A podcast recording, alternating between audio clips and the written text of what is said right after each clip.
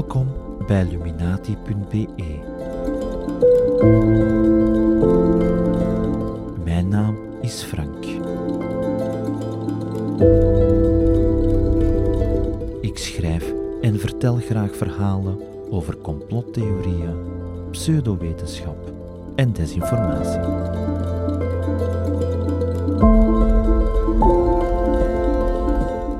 Dit is het tweede deel van mijn reeks over echte en vermeende complotten in 17e-eeuws Engeland, waarbij de Jezuïeten betrokken zouden zijn geweest. Dit deel gaat over de grote brand van Londen in 1666. A very long time ago, in summer when it was very dry and hot, a fire broke out in London that lasted for four days and nights, nobody could put it out. It burnt down churches, shops, houses, the whole city of London. The whole city? Well, almost all. It started in a baker's shop one night when everyone was asleep. But how do you know? I know because there was a man alive at the time who kept a diary. That's what we do at school. When the teacher asks us to write down our news. And that's exactly what this man did. His name was Samuel Pepys. Op 2 september 1666, de dag des Heren, maakte Londenaar Samuel Pepys zich nog niet al te veel zorgen over wat op dat moment de zoveelste stadsbrand leek te zijn. In zijn beroemde dagboek schreef hij, en ik citeer: Een paar van onze meiden waren s'nachts nog bezig om ons feest van vandaag voor te bereiden. Het was Jane die ons om drie uur s morgens riep om te zeggen dat ze een grote brand zagen in de stad. Ik stapte uit mijn bed, deed mijn kamerjas aan en ging naar het raam. Ik dacht dat het probleem zich in Mark Lane voordeed.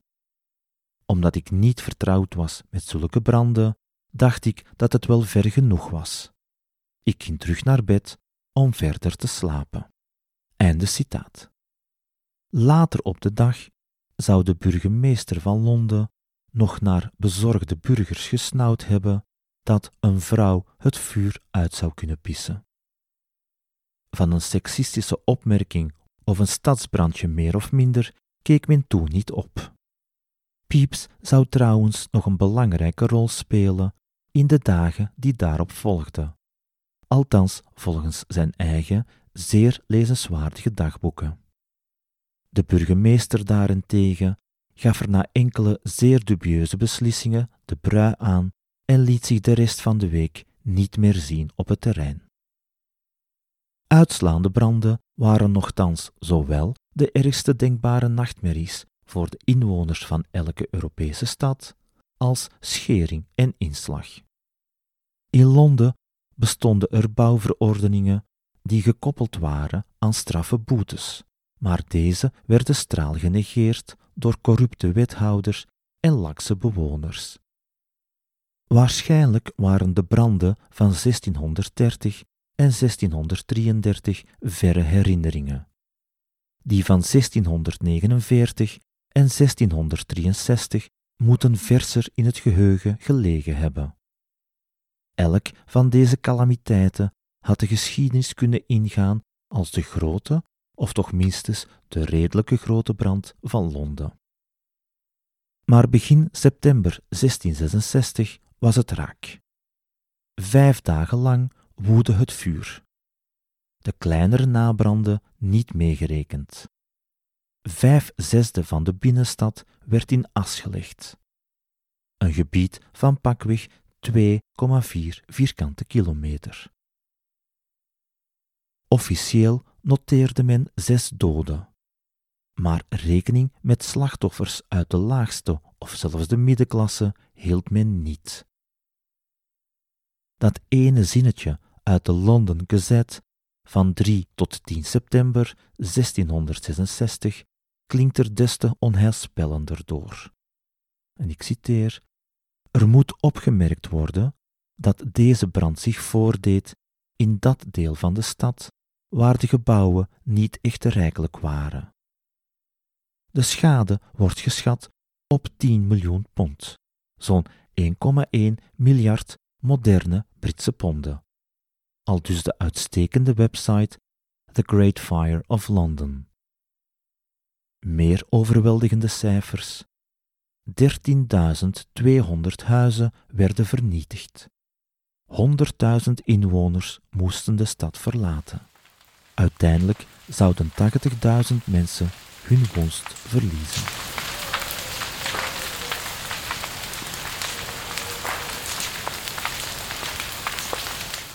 Tijdens en direct na de brand waren de Londenaars niet geneigd te geloven in de goddelijke voorzienigheid, laat staan in een ongeluk.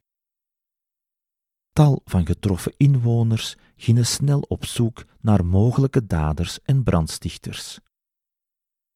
Het was voor velen ondenkbaar dat zo'n ramp niet bewust en zonder slechte intenties aangestoken kon zijn. Verdachten waren er trouwens genoeg. De tijden waren bar en gevaarlijk. Hoewel Engeland in 1666 enkel met Nederland en Frankrijk in een reeks oorlogen verwikkeld was, werden tijdens en direct na de grote brand gemakshalve alle buitenlanders geviseerd. Naast pausgezinde Rooms-Katholieken, die bij elke tegenslag tot de usual suspects behoorden, werden ook presbyteranen, Quakers, Seekers, Ranters en Puriteinse aanhangers van het oude regime van Oliver Cromwell verdacht en opgejaagd. Cromwell was een van de belangrijkste staatsmannen uit de Britse geschiedenis. Hij wierp het regime van Karel I omver en zorgde ervoor dat deze koning op het schavot belandde. Hij was goed voor twee burgeroorlogen op de Britse eilanden en tussen 1653 en 1658 liet hij zich uitroepen tot Lord Protector van het gemene best, de Commonwealth. Er wordt verteld dat hij in het jaar van zijn overlijden weigerde om kinine te nemen tegen zijn malaria-aanvallen. Reden: het waren de Jezuïeten die het enige toen gekende middel tegen malaria naar Europa hadden gebracht. Zijn zoon Richard was een te zwak figuur en twee jaar na de dood van pa had Karel II het koningschap hersteld. Maar terug naar Londen. Er circuleerden al snel verhalen waarin snode Fransozen en Nederlanders de stad rondgingen met lucifers en met zogenaamde vuurbollen, een soort brandbommen of brandgranaten. Dat was een reden voor de echte Londenaars om de jacht te openen. Dat men inderdaad explosieven gebruikte in slecht gecoördineerde pogingen de brand onder controle te brengen, moet bijgedragen hebben tot de verwarring. Paniek en diepgewordelde achterdocht waren ook toen slechte raadgevers. Het huis van een Franse schilder werd geplunderd omdat hij ervan verdacht werd het vuur verder te willen verspreiden. Een andere Fransman werd bewerkt met een ijzeren staaf. Nog eentje werd ijzona uit elkaar gereten door een opgejutte massa. Cornelius Rietveld, een Nederlandse bakker in Londen, zag zijn winkel en werkruimte vernietigd. Hij werd ternauwernood gered door de katholieke hertog van York die toevallig passeerde. Een meute achtervolgde een Zweedse vrouw die jonge kippen onder haar kleed had verborgen en pakte haar hard aan. Men sneed de vrouw haar borsten af, omdat men dacht dat ze vuurballen verborgen hield. Deze en andere voorbeelden van blind geweld vond ik terug in het excellente boek van Neil Hansen over de grote brand. Ook de London Gazette van september 1666 maakte gewag van arrestaties van vreemdelingen. En ja, dat fantastische archief. En ja, dat fantastische archief is gratis online te raadplegen. Ik citeer: Verschillende vreemdelingen, Nederlanders en Fransmannen werden gedurende de brand aangehouden op verdenking dat ze de ramp verergerden. Ze werden opgesloten en voorbereidingen werden getroffen voor strenge onderzoeken door Lord Chief Justice Keeling, geassisteerd door sommige lords of the Privy Council en de belangrijkste leden van de stadsraad. Einde citaat. Zelfs de Fransman die verantwoordelijk was voor de King's Fireworks werd gearresteerd, maar later weer vrijgelaten. Hij zorgde niet voor vuurwerk tijdens de betere pensenkermis. Als buskruid en vuurwapenspecialist in dienst van de koning bekleedde hij een vertrouwenspositie. Ik vermeld dit ook om aan te geven dat 17e-eeuws Londen waarschijnlijk even xenofoob was als cultureel divers. De religieuze scherpslijpers die erop uit waren schuldigen te lynchen, hadden blijkbaar minder problemen met de enorme golf van diefstallen en plunderingen tijdens de grote brand. Na de brand ging men op zoek naar eigenaardigheden. Een defect waterpomphuis in de buurt van de hoofdbrandhaard werd gezien als een anomalie, een eigenaardigheid, en niet als het gevolg van jarenlange en goed gedocumenteerde verwaarlozing van de binnenstad. Men zocht en vond connecties tussen disparate stukjes informatie. Op het moment dat de brand uitbrak, was het eb, en ook dat kon geen toeval zijn. De daders wisten namelijk dat het moeilijker zou zijn om water uit de rivier te halen, wat de kans op succes vergrootte. Zelfs koning Karel II werd verdacht de aanstichter te zijn. Het verhaal deed de ronde dat hij wraak had willen nemen op de Londenaars voor de onthoofding van zijn vader onder het bewind van Cromwell. Later zou ook zijn broer en troonopvolger, de katholieke hertog van York, genoemd worden als een mogelijke dader. Onder meer de London Gazette kwam met een andere verklaring. De krant schreef dat er wel eens een andere aansteker kon zijn geweest. Ik citeer: De verdachte daar gelaten, de manier waarop de brand zich voortbewoog, verder en rondgeblazen door sterke winden, doen ons besluiten dat het geheel het resultaat was van een ongelukkig toeval. Of beter, van de zware hand Gods voor onze zonde, die ons de terreur van zijn oordeel toont door de laaiende branden, en die onmiddellijk, door zijn wonderlijke en ongekende genade, de brand eindigde op het moment dat wij het hardst wanhoopten, toen onze verwoede pogingen om het vuur te blussen onvoldoende leken. Einde citaat.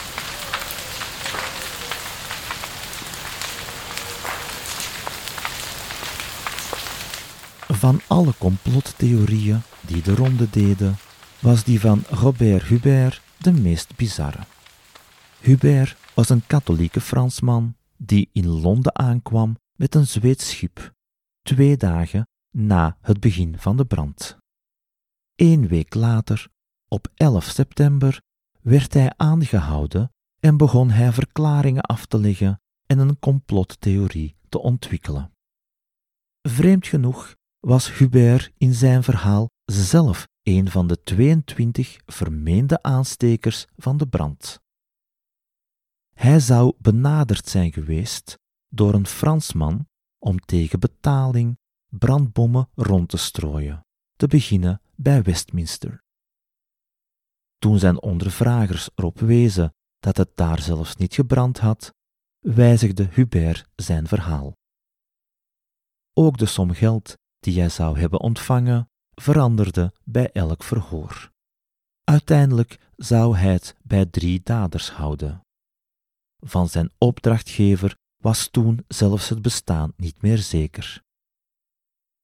Hoe dan ook, Hubert claimde uiteindelijk te hebben gehandeld met een groep katholieken en op bevel van de paus in Rome.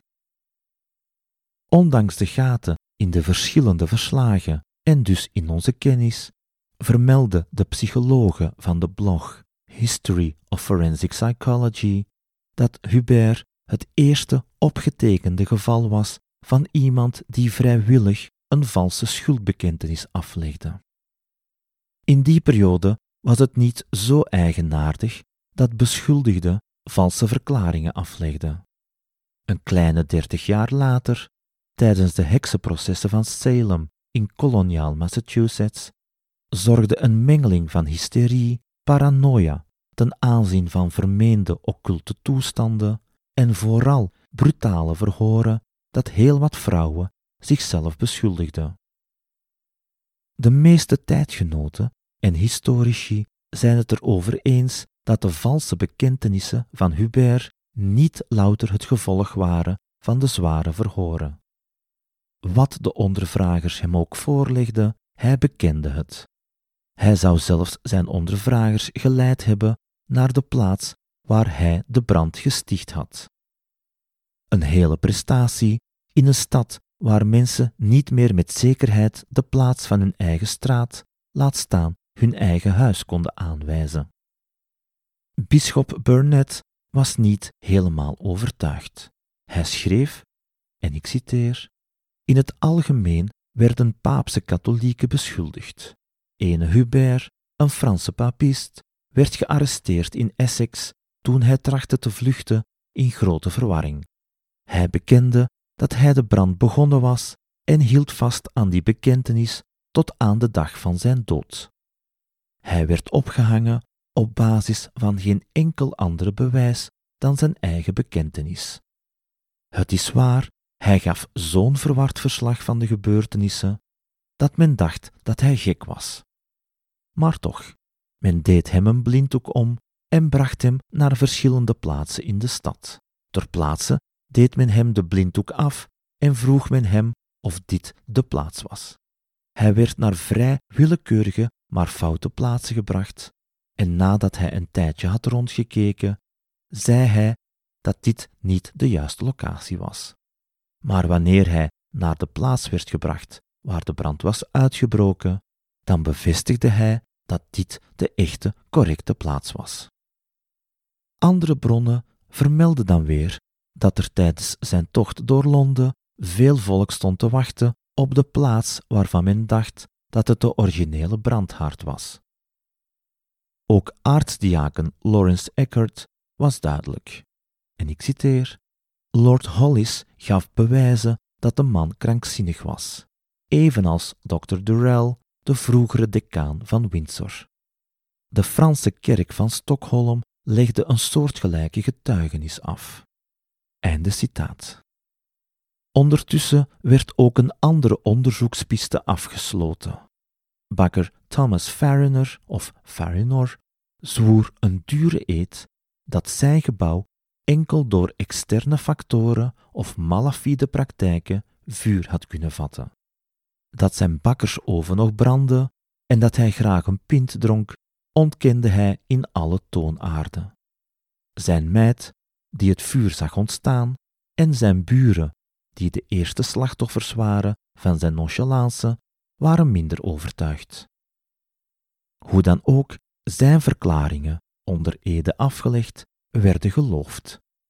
Ze dienden geen enkel politiek doel en werden geclasseerd. Hubert werd uiteindelijk schuldig bevonden aan brandstichting. Hij werd bericht en vervolgens geëxecuteerd. Een mentaal zwakbegaafde en lichamelijk gehandicapte man, die zelfs niet aanwezig was bij het begin van de brand, ook niet in het getroffen gebied, en in wiens schuld zelfs de rechters niet geloofden. Het kon de autoriteiten niet zoveel schelen. De verhoren waren niet gericht op de waarheid, maar op genoeg bewijzen, al dan niet in de vorm van getuigenissen. Ook de jury wilde een gemakkelijke veroordeling. Een Fransman die spontane bekentenissen aflegde, veroordeeld wilde worden, mentaal te zwak was om zich op een coherente manier te verdedigen, als hij al besefte wat er gaande was. Komt daarbij dat bakker Thomas Fariner en twee van zijn familieleden opgedoken waren als beëdigde getuigen en dat de bakker maar al te graag de schuld in de Fransoos zijn schoenen schoof.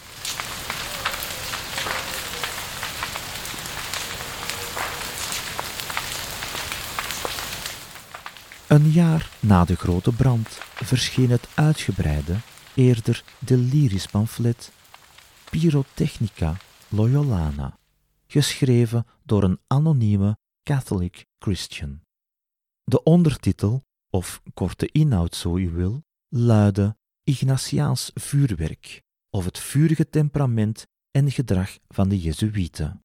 Een historisch overzicht van de opkomst, de groei, de doctrines en de daden van de Jezuïeten, blootgelegd voor het publiek in het belang van de gebeurtenissen in Londen. Einde van de titel. Het boek beschrijft al het kwaad dat de militante sociëteit van Jezus berokkend heeft sinds hun stichting. Het spreekt vanzelf dat het ook melding maakt van het buskruidverraad van 1605, waarbij Guy Fawkes klaarstond om de jezuïtische en monsterlijke lading buskruid te doen ontploffen. Het mag niet verbazen dat het hoogtepunt van hun misdaden de grote brand was, al dus het boek over de vuurkunstenaars in dienst van Loyola. De Fransman Hubert, die, en ik citeer, Ignatianen weldra zullen kanoniseren, als ze zelf niet ten onder gaan, zoals de trotse tempeliers, einde citaat, had gewoon uitgevoerd wat papisten elders op de Britse eilanden al voor elkaar hadden gekregen. Huizen van protestanten verwoesten middels vuurballen. Volgens de schrijver zit zelfs in de naam Ignatius van Loyola de betekenis en dus de voorspelling van een uitslaande brand. Een populaire afbeelding uit diezelfde periode toont de paus die met een blaasbalg het vuur in Londen aanwakkert. Nog in de jaren 1680 zou Titus Oates, een complotbedenker puur sang en het onderwerp van de derde aflevering in deze reeks, de katholieke hertog van York beschuldigen. De hertog zou Robert Hubert ingehuurd hebben om de stad in de as te leggen. Het pseudoniem Catholic Christian is een al te doorzichtige poging om te doen alsof de streamende kritiek van katholieke zijde kwam. Nu, ook in het katholieke deel van het christendom was er heel wat haat, afkeer en afgunst tegenover de Jezuïeten. Maar een katholiek die zo frontaal zijn eigen kerkhoofd zou aanvallen, namelijk de paus, nee, dat gaat er zwaar over. Pyrotechnica Loyolana past in een oude traditie van desinformatie gericht tegen de Jezuïeten.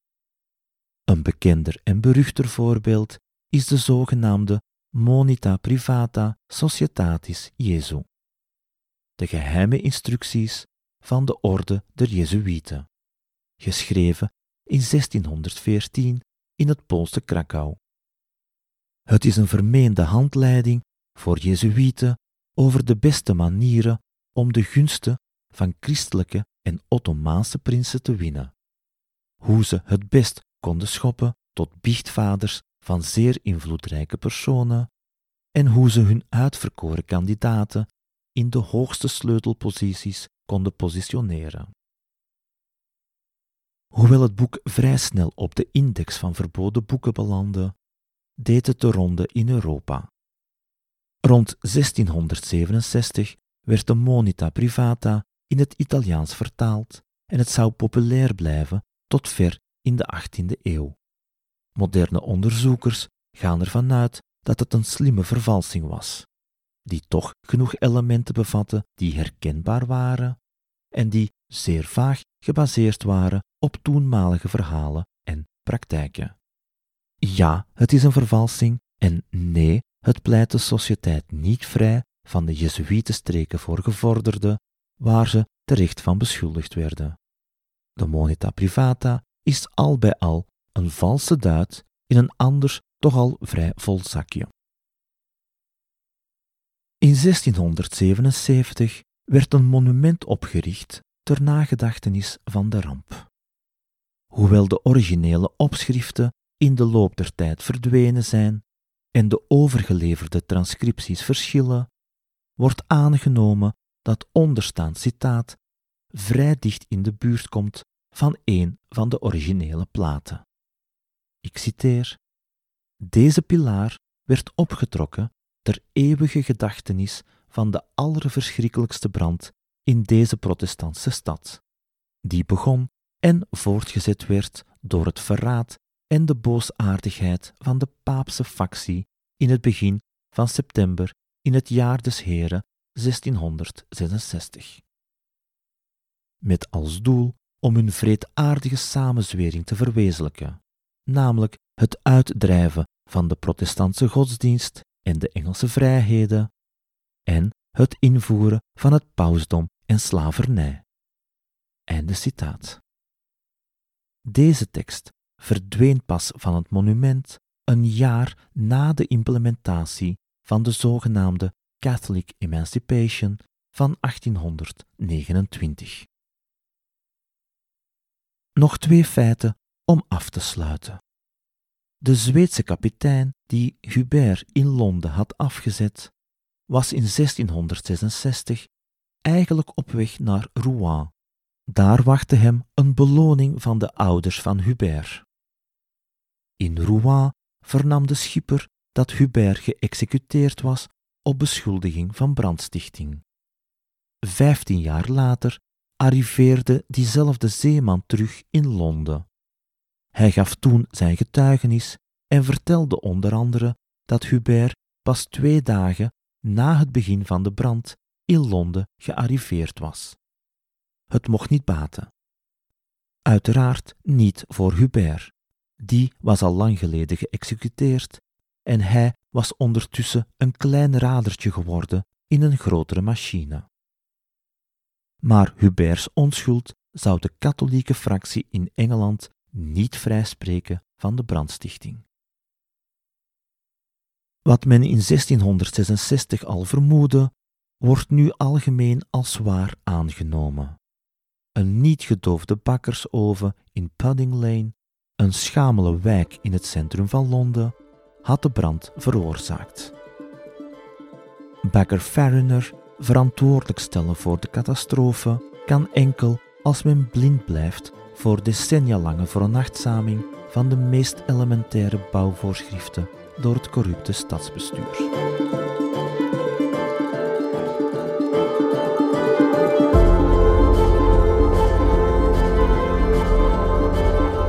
Bedankt voor het luisteren. Mijn naam is Frank. Schijnwetenschap en complottheorieën, dat zijn mijn onderwerpen. En die benader ik kritisch. Zo beeld ik mij toch in. Voor zover ik weet, is er geen enkele organisatie, VZW, broederschap, grootloge, religieuze orde, geheime dienst, nestreptielmensen of wat dan ook, die wil dat ik in hun naam schrijf of praat. Ik ben er zeker van dat mijn uitleg voor verbetering vatbaar is en ik sta dan ook open voor correcties en aanvullingen. U weet mij te vinden